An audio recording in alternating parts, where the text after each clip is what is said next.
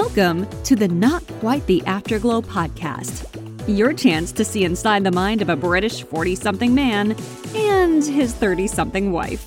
Not your average couple, but then this is not your average podcast.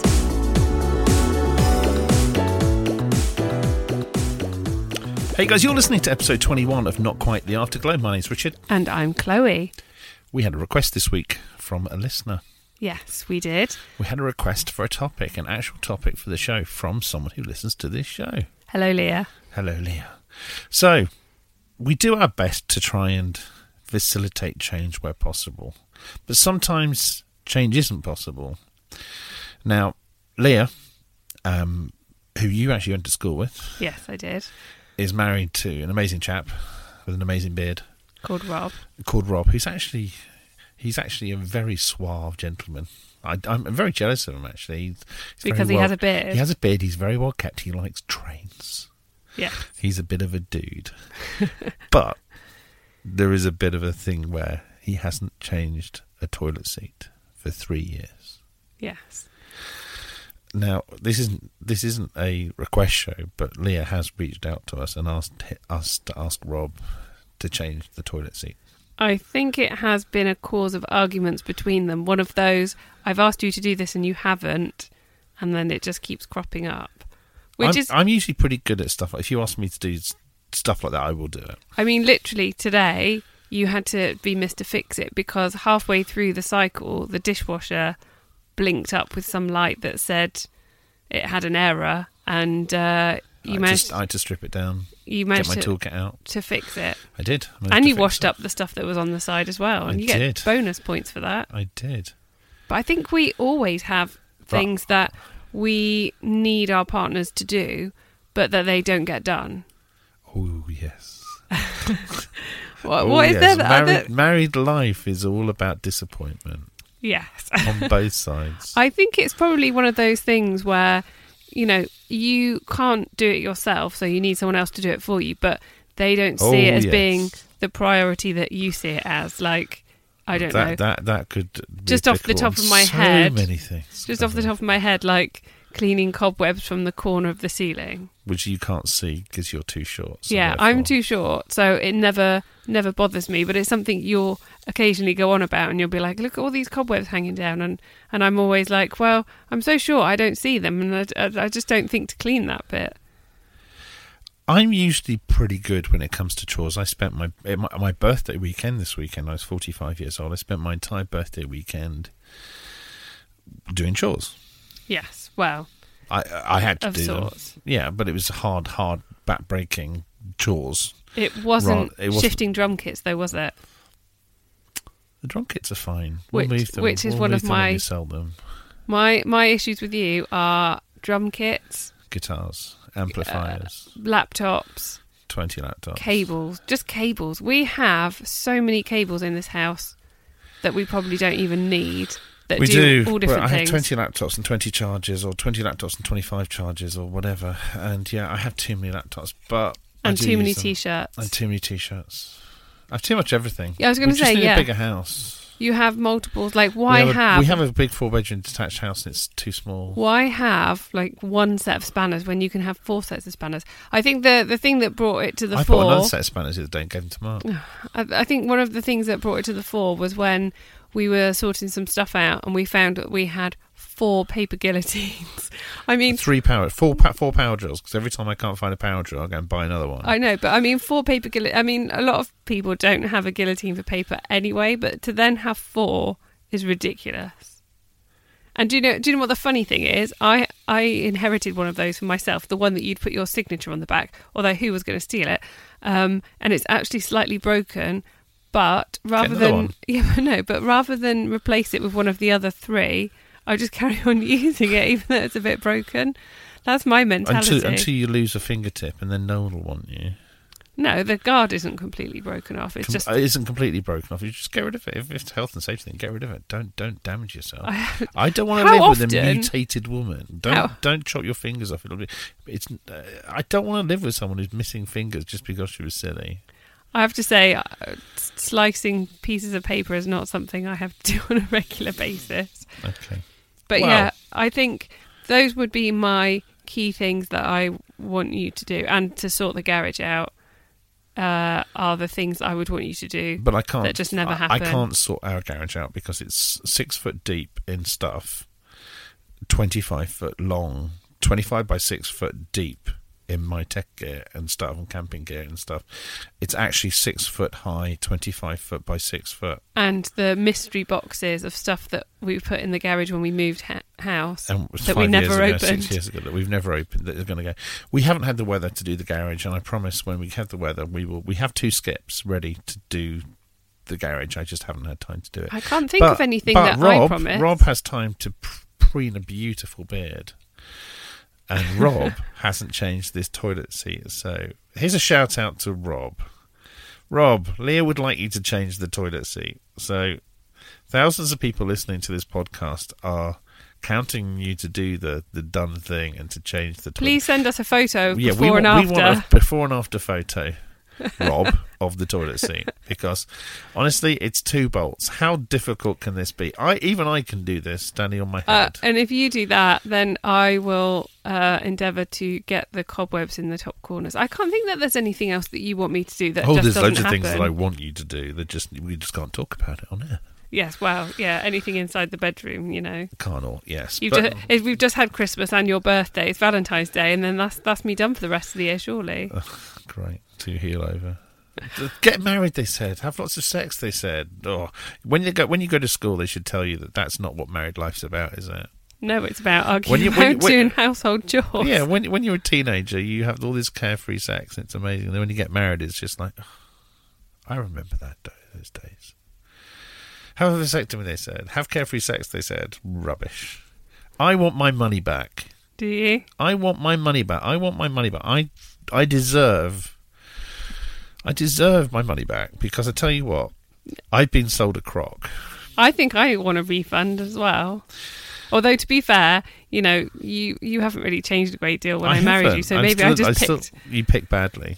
But we no, I just missed to... you in your prime. That's you, the difference. You, oh, I, oh, I'm you always saw, saying you saw this. Photos of me in my prime. I looked stunning. I've seen pictures of Richard when he was in his, I would say, kind of late teens to early twenties, where he's this handsome, dashing man. Um, he had a, a short face with bad skin, but that had passed by these photos. And he just, you, you know, I've missed you in your prime. You have basically. Missed me in my prime, but you're in your prime, so I should be having a whale of a time, you know. Exactly. Like my thirties is supposed to be, your thirties is meant to be like one of your prime ages as a, as a woman. So yeah, you're you you've done well. I'm. I, I've not. I I used to read these Mike Mike is it Mike Gale the author yes. Mike Gale yeah because I talked to him on Twitter a few times. I used to read the Mike Gale books long before we got married, before I met you actually, because when we met, do you remember we had duplicates of all the Mike Gale books because yes, you had we them did. And I had them. Um, and I used to read the Mike Gale books and think, what's married life like? You know, there's all this negotiation and all this sort of like. Hostage to fortune. It wasn't. It wasn't so much about married. It was just leading up to that bit of sort of being in a relationship and finding the one and settling, and then going from there. I think. Yeah, but there is this whole angst about finding the one. And you were saying earlier that you know some people get married two or three times, and that's just. Quite common now. People can have to be on their third marriage. And yeah, I find the whole thing a bit. But it's like you can be on your third diff- career in your lifetime. It's a different yeah. world now. Yeah, but I can't imagine having been married three times because that there's all the hassle of getting divorced and remarried and stuff. I thought if you've been divorced once, why would you want to remarry? Yeah, you say that, but I think it's just you know, if there are no children involved, it it's kind of you just draw a line under that, and once you move on, you know, once you've. Made a legal separation and your financial ties are, are no longer there or anything else, then it's it's kind of like it never happened, I guess. Yeah, I don't. But, I mean, the thing is, I don't believe, you know, I had this aversion to divorce that my parents were married for, well, until my dad died. Oh, yeah. Well, I mean, I I'm fully understand that we're we're stuck with each other. Oh, yeah. It's I mean, the, the, th- the whole me. thing was we were together for a long time before we got married and, um, you know, very much... I'm more concerned. I'm less concerned about getting divorced than I am about dying age fifty-two, eating a burger or something. You know that that's that's more of a concern to me. Don't look. Give me that look. I'm giving you that look because you had a burger the look. other day. I had a burger yesterday for my birthday lunch, and you told all the world that I'm on a diet. I am on a diet. I'm eating very healthily. I had a burger because it's my birthday. Yes. And it was a very nice burger. And I only ordered it because the chap at the next table in the restaurant where we go to, you said, look what he's got, you should change your order. So I did. I didn't say you, you should did. change your order. I just said, I just did that thing where you sort of tilt your head as if to say, like, look what they've got over there. And then the literally as soon as the, the girl came over to take the order, you were like, yeah, I'll have a burger, please. I have the burger. We're really fortunate. Where we live is... Four minutes, five minutes from beautiful rolling countryside, isn't it? It's, yeah. We are, we are on the. We should be able to see the Somerset border from our house. We're that close to Somerset. You yeah. Know, we, we are minutes away from Somerset, so we, we are the the very northern edge of Wiltshire, looking at Somerset. And round the corner from the house, we have a, a beautiful castle, sixteenth century castle and chapel. We have lots of stuff nearby. But we have a, a hotel spa that we are now members of. It's fantastic. And we were sitting in the spa the other day, and I looked down. I looked down, and I said to you, "Oh, look at all my white chest hair." I, and I, I suddenly felt like Father Christmas, because all of a sudden it's just white. It's like this thick white carpet. This is the bit when, when Richard and I first met. He did. You did have a few flecks of grey in your hair, yeah. But you only had like the odd hair, like grey chest hair, which I used to take great delight in pulling out tweezers. In pulling out with tweezers, just because, you know, it's one of those things. Why wouldn't you do that when you're in the early courting stages of a relationship? Um, but now. You've got loads of white, and the thing is, it's I've it's like all at the top. It's all at the top of your chest, like shoulder-ish, and then once it gets a bit lower, there's no white. It's all brown. So I'm thinking, like, eventually you're like a dip dye or something. Like eventually it's going to spread all the way down your body.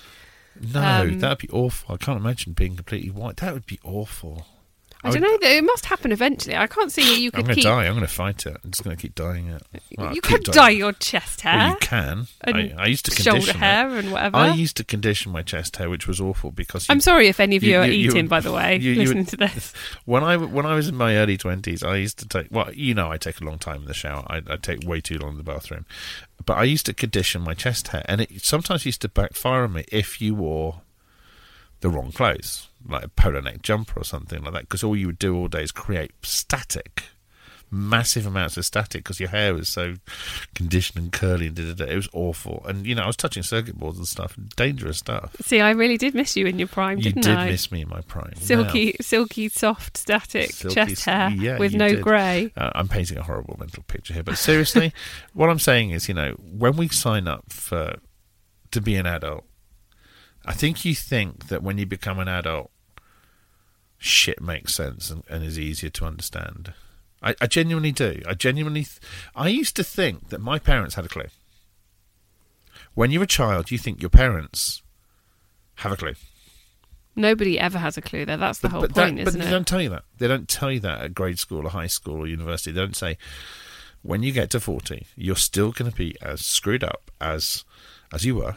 Um, you might just have a little bit more money in the bank and you might have a bit of a cushion, but stuff is still going to not make any sense whatsoever. And you're I still going to be fighting. I think it. we you're spend still our be lives. For the man. I think we spend our lives just surviving. You know, yeah, and just kind of winging it a bit. And as much as you're, you think your parents knew everything and stuff, obviously they they don't know everything, and the and you think by a certain stage you've experienced everything and that's it. But then it's it's not, because as a like say like our parents, you you reach a certain point and then all of a sudden your grandparents, and that adds like a whole different dimension to, you know, what, you know, being a, been a parent before but not a grandparent, and you know how how does that affect but things? Do you, and, do you look at your parents differently now that you're a parent? Do you look at your parents and think, you did this before, what did you do? Or did, did you did this before? I I do. I think I, um, as you get older, I think you see your parents as people within their own right, actually. You know, they're, they're more than just your parents. Obviously, you know, you see them in a very sort of um, nurturing way and, and sort of giving advice and stuff, but you also see them as just, you know, regular people, and, and the, the, the type of person that they are, and... Um, that they're, you know, that they're not perfect. Um, obviously, for our children listening, we are perfect, but um, you you kind of, I and don't our, know, our, our you just chil- sort of see them differently.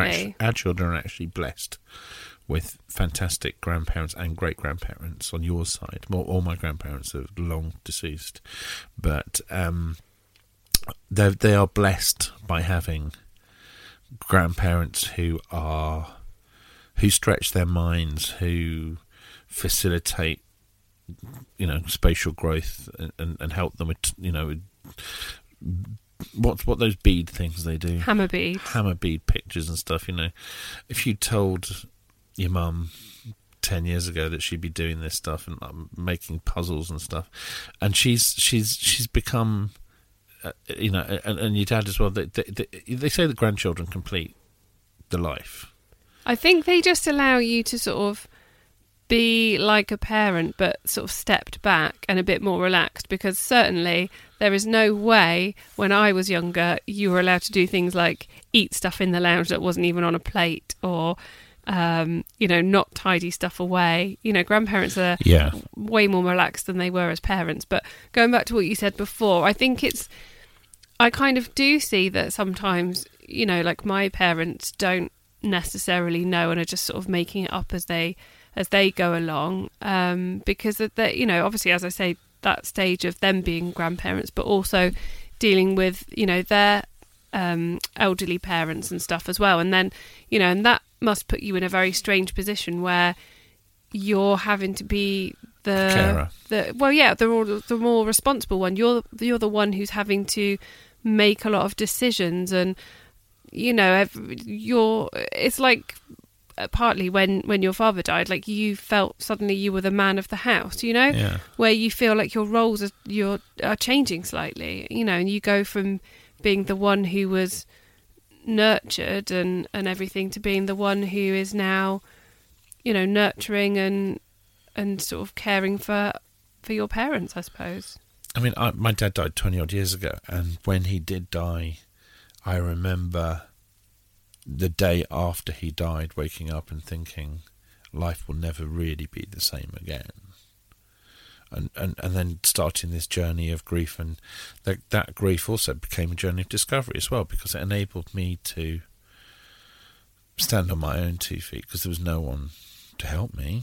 Yeah, and it, and going back to like our parents and stuff, yeah. obviously for your mum, it was something that she, she never imagined would happen, and then no, you know, and she she has to sort of work out. ten miles Yeah, but I mean, it, that was a new thing that she had to work out, and she had to sort of make that up as she was going along. How to pay bills, how and to, you know, and it's not it's not something that you could then go to your like to her parents, for example. You know, obviously she'd lost her mum, and you don't know.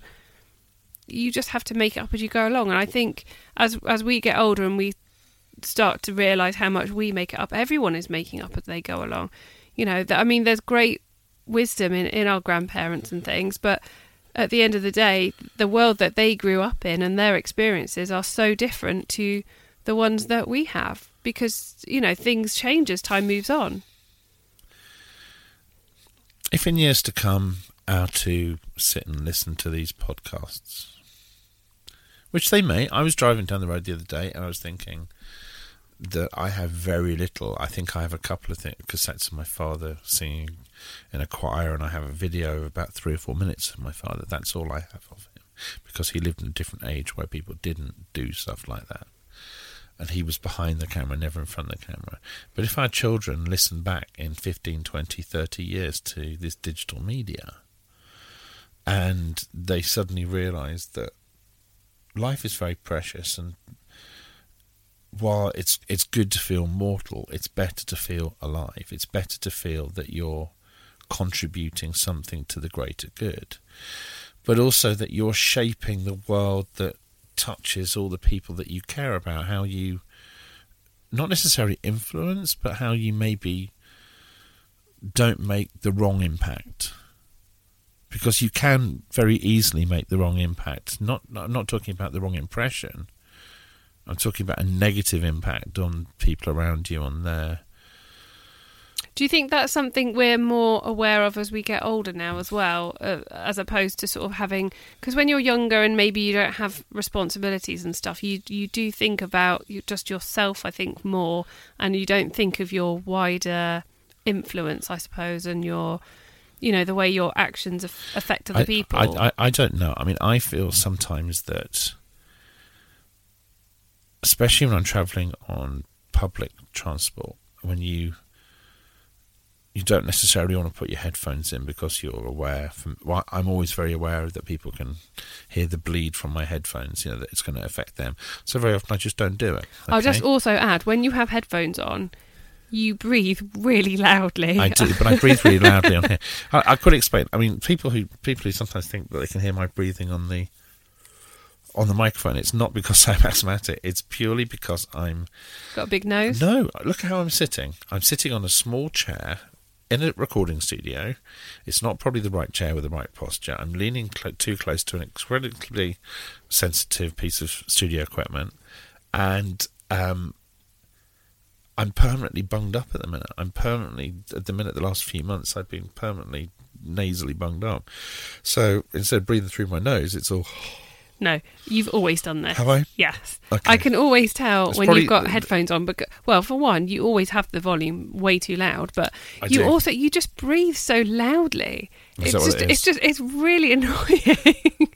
I mean, I just I don't know why. It, it's not like you're trying to hum or anything to some music, but maybe it's because you can't. Excuse me. You're not boring me, I'm tired. Okay. Maybe it's because you can't actually hear yourself breathing that you just sort of relax more, but you do, you really do breathe very loudly when you've got headphones on. So I wouldn't want to be sat next to you on public transport. When I went for my health checkup and a, a scan of my lungs and stuff recently, um, I said to them, I said, oh, I breathe very heavily. And they said, you have a fine set of lungs. There's not, no, there isn't a problem with, you know, you have... You enormous, have a very big chest, though. I, have a very, I do. I have a fifty-four inch, fifty-four or fifty-six inch chest, which is very big. And uh, I have a very, very large lung capacity. So, um, yeah, I do breathe heavily. We're, we're the wrong way round. I should we be are. the one with the fifty-six inch chest. I'm so I? glad you're not. That would be awful because, you know, they would walk into the room before you and I think that would be off-putting. And also you wouldn't get a seatbelt on. Well, there you go. It's a safety issue. You wouldn't be able to get a seatbelt on. It would be a real pain in the neck and, and back-breaking.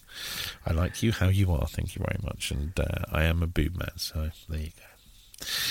Back to the topic at hand. When we talk about how marriage changes us and how we have responsibilities within a marriage, do you think, therefore, that you should get rewarded within a marriage? Do you think it's about rewards? Do you think it's about give and take? Or when you say reward, I'm thinking, like, should I be paid an b- annual bonus for you are, sticking you are with paid, you? You are paid an annual bonus. I do pay you an annual bonus. I know, you know what I mean, though, for I, I putting do, up I, with I you. Do, I do actually pay you a salary, so that's one of the reasons you're here, isn't it? Yeah. That's the only reason, because you get a salary and a pension. There are very few wives listening to this podcast who get a salary and a pension from their husband. Yes. Well, technically it's not from you, because we have a company together, but yeah. Anyway... Um, do you think? Well, I don't know, because really, you know, the a good having a good marriage or good relationship is the reward in itself, isn't it? No, I know that sounds nah. No, it's not. Well, it does, because if you both put in, if you both put in the hard work, I put in the hard work, then then you have an easier, you know, happy wife, happy life, or whatever it is. I might have a happy wife, but she falls asleep talking about cheese, and I'm sort of left. And Power Rangers. Do you know how many nights I lie there in bed thinking? She fell asleep again. She fell asleep again. It's twenty past nine. She fell asleep again. Do you know how many mornings I wake up and think, I only had to get out once last night for a child or a dog or both. There's always there's always something that's going to interrupt my sleep. And then it, the worst thing is, is when you have a child who wakes up like once a night every night for, say, like a week or something, you can guarantee that one night when they, they don't. don't wake up you wake up you wake up like five times, because your body is anticipating it's going to happen and it just doesn't happen. And that's that's the most annoying thing. And I always thought, if you'd had said to me when our first was like a newborn, oh, you're never, you know, you're not going to get any sleep, you know, that kind of thing, and I would have been like, oh yeah, but, you know, thinking to myself, well, by the time they're like five or six, blatantly they're just going to be sleeping fine. No, because we have six and four, and you well a lot of the times the four-year-old will wake up, but it only takes one of them being a bit ill or something, like the other week when for some reason the gate at the bottom of the stairs didn't shut properly and the dog just bounded upstairs and leapt on our bed, and yeah. Then when shooed out, leapt on one of the kids' beds and stuff. You know, you just um You're I don't just know. Never I, sleep I, I, I, I often, I often think I'm extremely lucky to be in a very happy, safe marriage. I'm very lucky to have to have to be able to do what I do for a living, to be able to choose what I do for a living. But also, I'm very, I'm very grateful that together we've built something very, very strong around that marriage, which is the ability to talk about anything and everything. Yeah, I think and, that's... And, and in some marriages, there isn't that freedom to be able to talk about stupid shit that might just derail you. Talk yeah. about stupid shit that might just catch you cold. I don't know whether that's because we're, you know, in the scheme of things, still relatively early on in the whole marriage thing. I mean, we're we're five years in now, which is... You, I've been with you a quarter of my life. No, but five years in is a lot, but at the same time, it's it's not a lot in a, in a... scheme of a whole lifetime, is it? So I've been with you a quarter of my life. Yes, the most important quarter. Yeah, yeah, the most important. The, I mean, I. How how old was I when Chris when I, our eldest was born? thirty-eight. I don't know, something like that. Yeah. Yeah, thirty-eight when he was born, which is quite late in some cultures to start a family. Wow! thirty-eight. Look at Rod Stewart and Mick Jagger. I mean, but they're I, banging I'm just them saying, out. I, my father was twenty-four when I was born. It's different. It's a different time, though, isn't it? I was thirty-eight, so you know, and all the worries I've always had about being an older father don't really bother me that much anymore. Do you think that's because you're past the baby phase now, though? Because I think that's the bit, you know, once the child, once the child sort of becomes more self-sufficient, you know, I think it doesn't matter whether they're four or whether they're eight or whether they're twelve. I, it's the baby I, I, bit that's the harder. I, I don't think it was for me the, the difficult thing, the, the baby phase. I think the difficult stage for me was realising that when you have children, the first six months of, or the first six to eight months of having a baby is extremely boring. I... And I don't mean that rudely, I'm but so, it is very boring. I'm so... glad that you had the time to be bored, because I tell you what. No, I don't. I don't. I don't mean. I don't. I don't mean not pulling my weight and stuff. What I'm saying is, don't, doesn't do much. Yeah, I. I'm not one of these doesn't people that goes. Do much. I don't go gooey over no, uh, newborns because no, they literally no, do nothing. But once you Eat, know, sleep, shit, at six or seven months, sit up. I can remember with our second, because he was that much harder work than our first. Oh, I can remember just thinking L. to myself, I just, I just can't wait to get to five weeks, so at least I get a smile. Like I was just waiting for that bit when the, when the child begins to smile by themselves, because I was like, I'm just giving out so much, and I'm getting zero in return, you know. And I think, I don't know, it's like when you train your dog, you know, like when you train your dog to sit for a treat or to come to you and stuff. The dog will not sit for me at all. She sits for you. She won't do anything for me. But you know that sort of... She laughs at me. Sense of, sense of satisfaction that you have made that dog do something. You have imparted a, a wisdom, or you've trained it or whatever to do something, you know, and it's kind of hey, hey, the hey, reward I to have, you. I have done that. What happens when the kids... when the kids are flatulent, when the kids let off wind, should we say? You've, instead of saying pardon me, which is what I've told them to do, they say wahey. But they've been told that they're only allowed to say that around you, not in polite company. So if the kids let off wind, the custom is to say wahey and, and put a fist in the air. But you feel a sense and, of pride. And I feel, a, I feel I can, I'm just like, I have accomplished almost everything in life now that I've taught my children to celebrate flatulence. But what I'm saying is you, you feel that sense of pride that you have imparted something on them and they demonstrate it back to you. And that's why I guess you think it's so boring when they're small, because they they don't, you're you're giving out to them but you get nothing back. You can't see the imp I mean obviously you can see the impact you're having on them, because you know they're thriving and that they're happy and they're fed and they do sleep occasionally and, and everything else. But I think definitely as they, as a baby gets sort of slightly older, you, you do actually start getting something back. But the very beginning bit is kind of, is a little bit boring. I, Particularly, I, I, I want I want our children, or I want our children to be successful, happy, healthy young people who are able to find their feet in the least challenging way possible, while circumventing and navigating all the horrid shit that happens when you're a teenager. All the horrid stuff that we forgot about, all the horrid stuff that you forgot about, that, you know, there was horrid shit.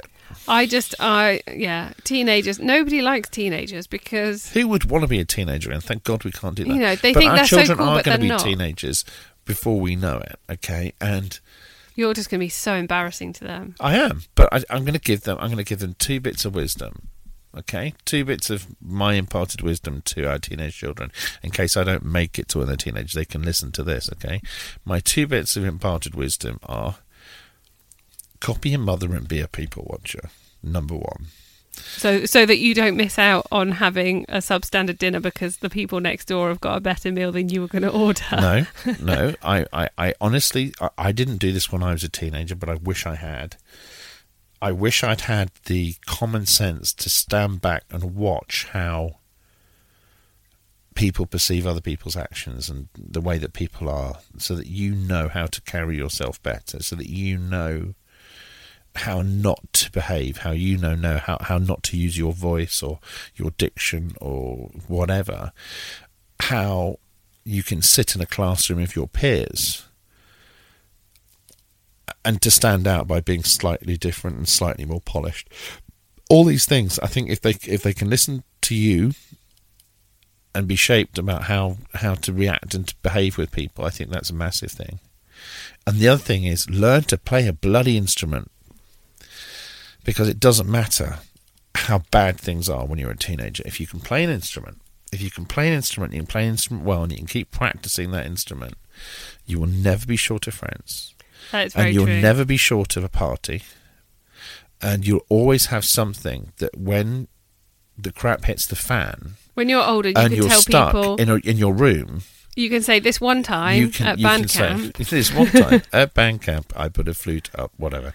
But my seriously, if they can practice an instrument and they can, because I tell you what, all the when, time they when, spend practicing an instrument is time that they won't spend doing things they shouldn't be doing.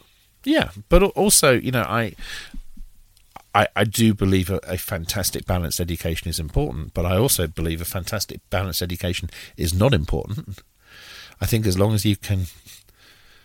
Communicate, I think, as long as you can multiply, as long as you can read, as long as you can converse, they're all the skills that you need in this world. As long as you can... You do not need to know how to use a Bunsen burner. You do not need to know what a, a prime number is. You do not need to know all this shit, because it's never, ever going to change your world, you know? If I'd known... Well, unless you're going to be never, like a if physicist. I'd known, if I'd... Well... I'm hoping they're not going to be a physicist because artificial intelligence will replace them. I'm hoping they're going to be accomplished people in their own rights doing whatever they need to do to keep happy. Um, and as I said, learn an instrument. Play the drums, play bass guitar, play guitar. You, you, I've left you all this kit to play, so you, can, you don't ever have to buy anything. Your dad's already done it for you. So learn to play an instrument, because when your girlfriend dumps you, or when your friends will disappear without you to a nightclub, or when... The you weather's can sit bad at home outside. By yourself you and play your lute. Home, you can sit at home and listen to Jimi Hendrix or listen to Steve Winwood or whatever, whatever you want to listen to, and, and, and get get your chops and become an individual and become and, and think about the ecosystem around you. Because I tell you what, you know, I've never used a protractor again. I've never used a set square again. I've never used a compass again. I don't give a toss about how to make cotton or whatever. None of these th- none of these skills I learned at a, a very elite school have helped me. At all. The only thing that... that, that you can't that, even tie a tie properly, can you? Nope, I can't even tie a tie. I went to an elite boys' school and I still can't tie a tie. Um, none of the things that I learnt academically I use on a daily basis, apart from writing. Because I write a lot of the stuff I do, I write... I mean, I woke up at one o'clock this morning, couldn't go back to sleep, and I wrote four thousand words. Um... So as long as you can write, as long as you can communicate, as long as you can get a balanced point of view and you can listen to others and be impartial to a degree, that's all you need in this world. And to do that, you have to survive seven to eight years of senior school. And maybe, you know, if you feel the need to go to university and get a degree, all well and good. I don't think you need to nowadays. But you, as an individual, when you walked into my life, you set the whole world up on its end. Because I had a way of doing things, me and a little white dog. And then suddenly you needed to use your compass. No, my point is I had a big house I used to rattle about in, me and Little White Dog, and everything everything was just like, everything worked. Then you came along and disrupted everything for the better. Exactly. So what I'm saying is life, it's life's lessons. So when you find the one that you're going to marry, you know it's the one that you're going to marry when she comes in and turns your world upside down. If someone comes into your life and it's just about the attraction and the lust and the companionship, don't marry him or her, because that's not the one. That's that's a that's a, a companion on life's journey. That's a journeyman. If the one that comes in completely disrupts everything that you do and makes you think out the box and, and, and sort of scares you a little bit, then that's the one that you put a ring on. Scares you, challenges you, yeah, compliments that's you. That's the one you put a ring on. It's the synergy. It's the one on one equals three. It's not even the attraction. The one that you marry might not be the hottest one you ever met. Well, yeah, obviously. And it's not going to be the one you had the best sex with. But there was a thing, who's that Mickey Flanagan, the comic you like? Yeah. Who said there are different women that you meet and different men that you meet. And he said, you know, he said, that, he said, you know, when you go through life, you meet the one, you know, who's this, and, the, and then you meet the one who's fantastic in bed. But she also ties you up and holds a knife to your throat. And she's a bit of, she's a bit of a head case. So you marry the safe one. Well, I didn't marry the safe one. I'm very lucky. I I've never tied one. you up and, and threatened you with a knife. No, not with a knife. But um, yeah, I, I, I'm very fortunate. But uh, I'm uh, what I'm saying is that, you know, the journey that we're on as adults through life, if you're going to go on a journey, at least do it with someone who challenges you. Yes, or someone who is challenging. As I find you sometimes. And rewarding. I wouldn't say I'm challenging. And rewarding. And someone who who will not be afraid to get their hands dirty and do a bit of D I Y. I do do D I Y. I'm just not very good at it. Right. Well, on that note, we will be back next week with a special. I feel like I should have some sort of harp music in the background with our Valentine's with our Day. Valentine's, Valentine's Day special. special. And it won't be. It you won't just be. Accuse a, me of being bad with my hands. So how's this going to turn out for Valentine's Day? Um, and it won't be, you know, like a, a podcast love fest. But we will, we will talk a little bit about Valentine's Day and what it means to different people and things. And also, I think we will do some sort of Valentine's quiz type activity. That's a good idea. So, so like a Cards Against Humanity type Valentine's thing. Is that what you got in mind? Yes. That would be fantastic. Yeah, something about you and a pineapple and a and bottle of lube. Bottle of lube, that'd yeah. be good. I'll enjoy that one. I'll come come prepared. You've been listening to episode twenty-one of Not Quite the Afterglow. See you next week. Bye bye, guys. Thanks for listening. Remember, you can subscribe via iTunes on your Apple device. If you are an Android user, we recommend using Castbox, available free from the Google Play Store. Find us on Facebook. Search Not Quite the Afterglow.